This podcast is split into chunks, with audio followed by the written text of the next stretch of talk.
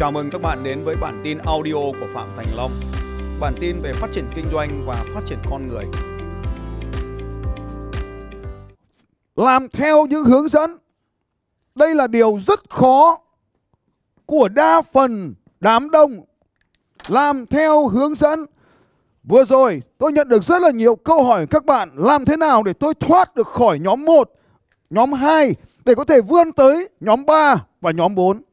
Thì tôi muốn chia sẻ với các bạn rằng là sự thật khác biệt ở đây rất lớn nằm ở đây. Chính điều này, đó là làm theo hướng dẫn. Làm theo hướng dẫn và làm theo hướng dẫn. Cho nên tất cả những cái câu hỏi của các anh chị ngày hôm nay ấy, đầu tiên là phải làm theo hướng dẫn. Tôi muốn chia sẻ với các anh chị thế này. Khi chúng ta mua một cái máy về nhà, một cái điện thoại di động, một cái đồng hồ đeo tay hay bất kỳ cái gì, thì đầu tiên nó sẽ có một cái tài liệu hướng dẫn sử dụng. Liệu trong bao nhiêu trong số các anh chị ở đây sẽ đọc cái tài liệu hướng dẫn sử dụng này trước khi chúng ta dùng nó? Chúng ta mua một chiếc xe ô tô mới, một chiếc xe máy mới, những thứ đắt đỏ như vậy. Bao nhiêu chúng tôi sao chúng ta ở đây sẽ làm cái điều này, đọc hướng dẫn sử dụng trước khi chúng ta sử dụng nó. Cho nên cái đầu tiên ở đây là hãy đọc kỹ hướng dẫn sử dụng trước khi dùng. Hãy nhớ, đọc kỹ hướng dẫn và đi theo các hướng dẫn này, chúng ta mới có thể tới được thành công. Bất kỳ sự sáng tạo nào, khi chúng ta chưa hoàn thành được đúng hướng dẫn, thì đều là một hướng, đều là một sự sáng tạo sai lầm. Chúng ta có mấy công thức có tên gọi là Shihadu. Đây là một công thức của người Nhật, nói về một cái đạo của họ. Bất kỳ cái điều gì, ví dụ như trà đạo, kiếm đạo, võ đạo, thì đầu tiên muốn học được từ người thầy của mình thì làm đúng cái đã. Sau khi làm đúng thì mới dẫn đến là bắt đầu những cái sửa đổi nhỏ để theo dõi những cái sửa đổi nhỏ đó nó có ích lợi gì. Và cuối cùng đó là do, đó là sáng tạo lại hoàn toàn sau khi mình đã làm master, mình đã thấm nhuần được tất cả những kiến thức của ông thầy của mình. Cho nên Shihadu ở đây là một quy trình học tập. Bạn có thể Google nó, bạn có thể tìm kiếm nó. Nào, cho ChatGPT lên xem Shihadu là gì. Shuhari. Shuhari là một triết lý phát triển kỹ năng kiến thức của người Nhật và thường được áp dụng trong lĩnh vực nghệ thuật, võ thuật, công nghệ và quản lý. Shu là giai đoạn đầu tiên của triết lý, nơi người học tuân thủ và học theo những nguyên tắc và kiến thức được thiết lập bởi người đi trước. Ở giai đoạn này, người học tập trung vào việc nhận thức và nắm vững các nguyên lý cơ bản. Ha, giai đoạn thứ hai là khi người học bắt đầu hiểu sâu hơn về các nguyên tắc và kiến thức. Từ giai đoạn Shu, họ áp không chỉ áp dụng đơn thuần mà bắt đầu thử nghiệm và tìm hiểu cách áp dụng những nguyên tắc này trong thực tế. Giai đoạn này khám phá, đánh giá và điều chỉnh kiến thức theo từng tình huống cụ thể. Ri là giai đoạn cuối cùng khi người học đã thấu hiểu về những nguyên tắc và có thể sáng tạo lại những kiến thức mới. Họ không chỉ áp dụng những gì đã được học một cách linh hoạt trong nhiều tình huống mà còn góp phần vào sự phát triển và tiến bộ của lĩnh vực đó. Shuhari là một phương pháp kỹ thuật và kiến thức từ việc theo học theo những nguyên tắc và kiến thức đã có sẵn qua việc hiểu rõ, thích nghi với chúng đến việc sáng tạo và phát triển nó. Ở đây chính là cái điều đầu tiên mà có lẽ chúng ta cần phải học tập. Shu là tuân thủ. Vậy tuân thủ những điều gì? Hãy nhớ kỹ những điều sau đây. Đầu tiên, bất kỳ điều gì đều có hướng dẫn và hãy tuân thủ chính xác theo hướng dẫn. Kể từ giờ phút này, tôi không biết quá khứ của các bạn ra sao, nhưng từ thời điểm này, hãy nắm chắc lý thuyết trước khi làm. Hãy đọc kỹ mọi hướng dẫn sử dụng có liên quan tới công việc, tới lĩnh vực, tới hành động mà chúng ta cần làm. Nó không chỉ đảm bảo cho an toàn, mà nó còn làm cho chúng ta có hiệu quả. Đây không phải là một quá trình chậm chắc. Lê Huyền Trang ạ. À, Đây không phải là một quá trình chậm chắc, mà đây chắc chắn là con đường nhanh nhất có thể đạt được thành công. Bài học đầu tiên của ngày hôm nay đó là làm theo hướng dẫn. Shu, đó là làm theo hướng dẫn. Hãy làm đúng theo hướng dẫn. Ngày hôm nay tôi có thêm một trợ giảng mới. Đó là ChatGPT. Anh ấy hoặc cô ấy tùy theo cách gọi của bạn. Bạn có thể gọi là anh ChatGPT Bạn cũng có thể gọi là cô ChatGPT, tùy theo bạn gọi là gì.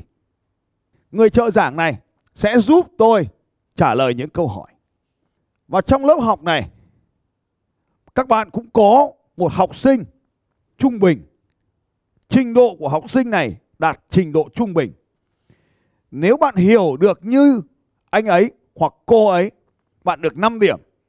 Nếu các bạn giỏi hơn và khi anh ấy nói cái điều gì đó mà bạn đã biết rồi, bạn nắm vững được lý thuyết, bạn được sáu điểm. Su là làm theo hướng dẫn, làm đúng theo hướng dẫn. Hãy học đúng theo hướng dẫn. Làm theo đúng hướng dẫn là việc đầu tiên. Vậy thì ngày hôm nay và tất cả những ngày sau này trở đi, hãy dành thời gian đọc thật kỹ. Hãy ghi xuống từ khóa sau đây. Đọc thật kỹ hướng dẫn. Nếu bạn không đọc kỹ hướng dẫn thì làm sao bạn biết được hướng dẫn điều gì? Nếu các bạn không nghe thấy, các bạn có thể theo dõi livestream này trực tiếp trên kênh YouTube của tôi.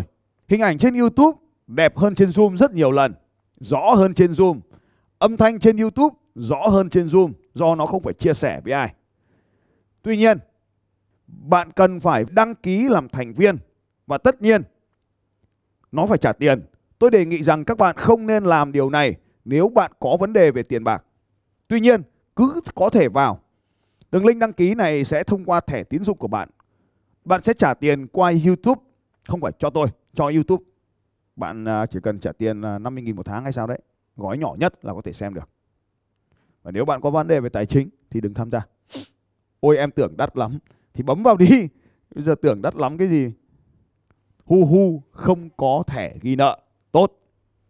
Anh uh, Huân không có thẻ ghi nợ. Rất tuyệt vời. Nếu mình không có thì thẻ tín dụng thì làm sao thanh toán? Ông Trần Đình Tấn hướng dẫn bạn mượn bạn bè nhé. Ông thật là buồn cười. Ông Trần Đình Tấn này, ông toàn xui người ta làm lung tung thôi. Vâng, bạn Jasmine Trang hỏi là em không có thẻ tín dụng, em có thể dùng phương pháp nào thay thế không? Ai không có thẻ tín dụng thì đăng ký Viettel Pay. À, đấy là hướng dẫn của bạn Nhi, Huỳnh Trung Nhi. Đây là bài học thứ hai của ngày hôm nay tôi muốn nhắn cho các bạn. Đó là chúng ta sống trong thời đại của Internet nhưng chưa từng thanh toán trên Internet với các ứng dụng này. Đây là câu hỏi đầu tiên. Tại sao các bạn trẻ hơn tôi mà các bạn lại không có thẻ tín dụng? Thẻ tín dụng đầu tiên của tôi đến ngày hôm nay. Các bạn nhớ điều này, ngày xưa đầu tiên của đầu tiên đó là phải làm thẻ tín dụng. Tôi làm năm một nghìn chín trăm chín mươi tám, chắc là nhiều tuổi hơn các bạn ở đây. Và lúc đó tôi phải thế chấp một cái quyển sổ một cái quyển sổ tiết kiệm. Và tôi đã phải có được, lúc đó tổng tài sản của tôi, nói với các anh chị là năm một nghìn chín trăm chín mươi tám, tổng tài sản của tôi là ba mươi triệu đồng. Tôi chia sẻ với các anh bạn điều này. Tôi chia thành ba sổ tiết kiệm. Sổ tiết kiệm đầu tiên là thế chấp để làm cái thẻ tín dụng. Ngày hôm nay cái sổ đó vẫn đang nằm a xê bê.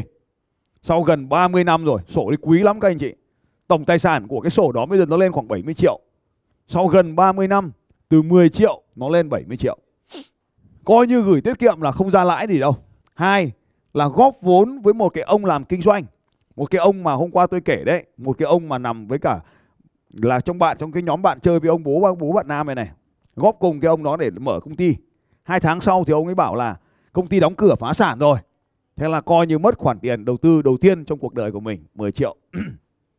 Còn mười triệu còn lại thì tôi đã khởi nghiệp kinh doanh bằng là mở phòng game. Mở phòng game. Và sau khi mà mở phòng game như vậy thì à, tôi kiếm được khoảng từ một cái máy tính. Sau khoảng độ khoảng độ à, sáu, bảy, tám, chín tháng gì đấy, kinh doanh phòng game thì nó lên thành chín cái máy tính. Và sau đó chín cái máy tính đó thì tôi chuyển thành tài sản đầu tiên để khởi nghiệp kinh doanh hãng luật của tôi lúc sau này. Đó là cái thời gian khởi nghiệp của tôi. Vậy thì hôm nay các bạn thấy không ạ?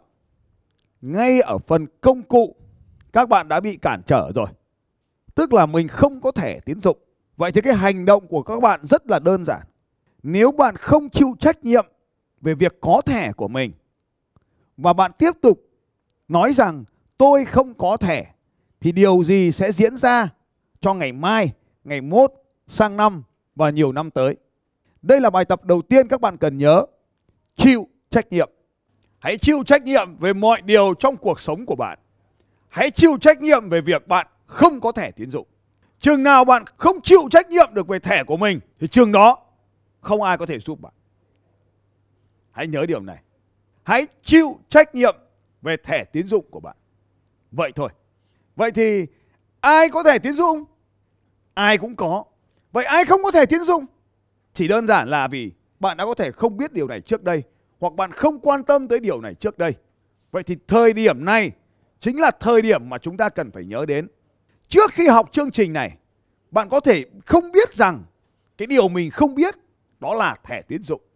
Bây giờ học, mình phát hiện thấy một điều rằng mình đã biết rằng mình không có thẻ tín dụng. Vậy thì ngày mai mình phải làm gì? Thứ hai mình phải làm gì? Phải có thẻ tín dụng. Phải có thẻ tín dụng. Và tất nhiên là để có được thẻ tín dụng, bạn cũng cần phải cẩn trọng, không là mất tiền đấy. Phải không nào? Bạn phải chịu trách nhiệm, hay bạn sẽ chờ đợi điều gì đó, một bà tiên trong cuộc đời này sẽ mang thẻ tín dụng đến cho bạn. Hay bạn đang đau khổ, bực tức về việc bạn không có thẻ tín dụng.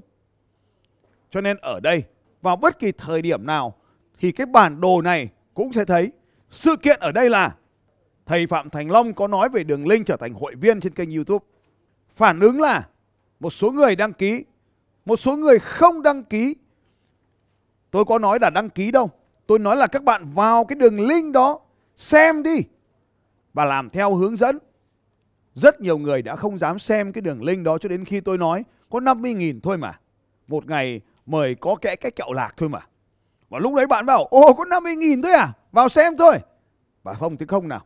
Nếu bạn tiếp tục chờ đợi điều gì đó diễn ra với cuộc đời của mình, bạn không bấm vào đường link thì không thấy cái điều gì hết.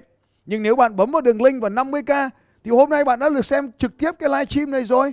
À, cho nên ở đây là trước khi quyết định thanh toán thì bạn mới mất tiền mà. Còn trước khi bạn vào đó và bạn không thanh toán, tôi đã hướng dẫn các bạn là vào đi và không cần thanh toán. Nhưng nhiều người rất sợ, sợ đến mức không dám vào xem. Các bạn có biết không ạ? Để có một chiếc xe máy, mô tô, tôi đã phải xem nhiều xe máy như thế nào ở trên thế giới này. Để có một chiếc ô tô như ý, tôi đã cũng phải xem nhiều như thế nào những chiếc ô tô. Phải trèo lên, phải lái thử, phải đi vòng quanh thế giới, phải tìm rất là nhiều nơi. Bất kỳ khi nào có cơ hội được sờ vào chiếc xe như thế là tôi sẽ sờ. Được xin phép lái thử, nếu có điều kiện là mình sẽ xin phép lái thử. Cho đến khi mình trải nghiệm nó như vậy, nhiều lần như vậy.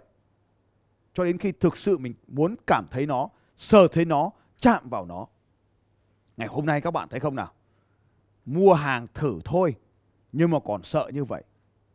Câu hỏi của bạn là làm thế nào để tôi có thể bắt đầu kiếm tiền trên YouTube? Tôi vừa chỉ cho các bạn cách tôi kiếm tiền trên YouTube đấy.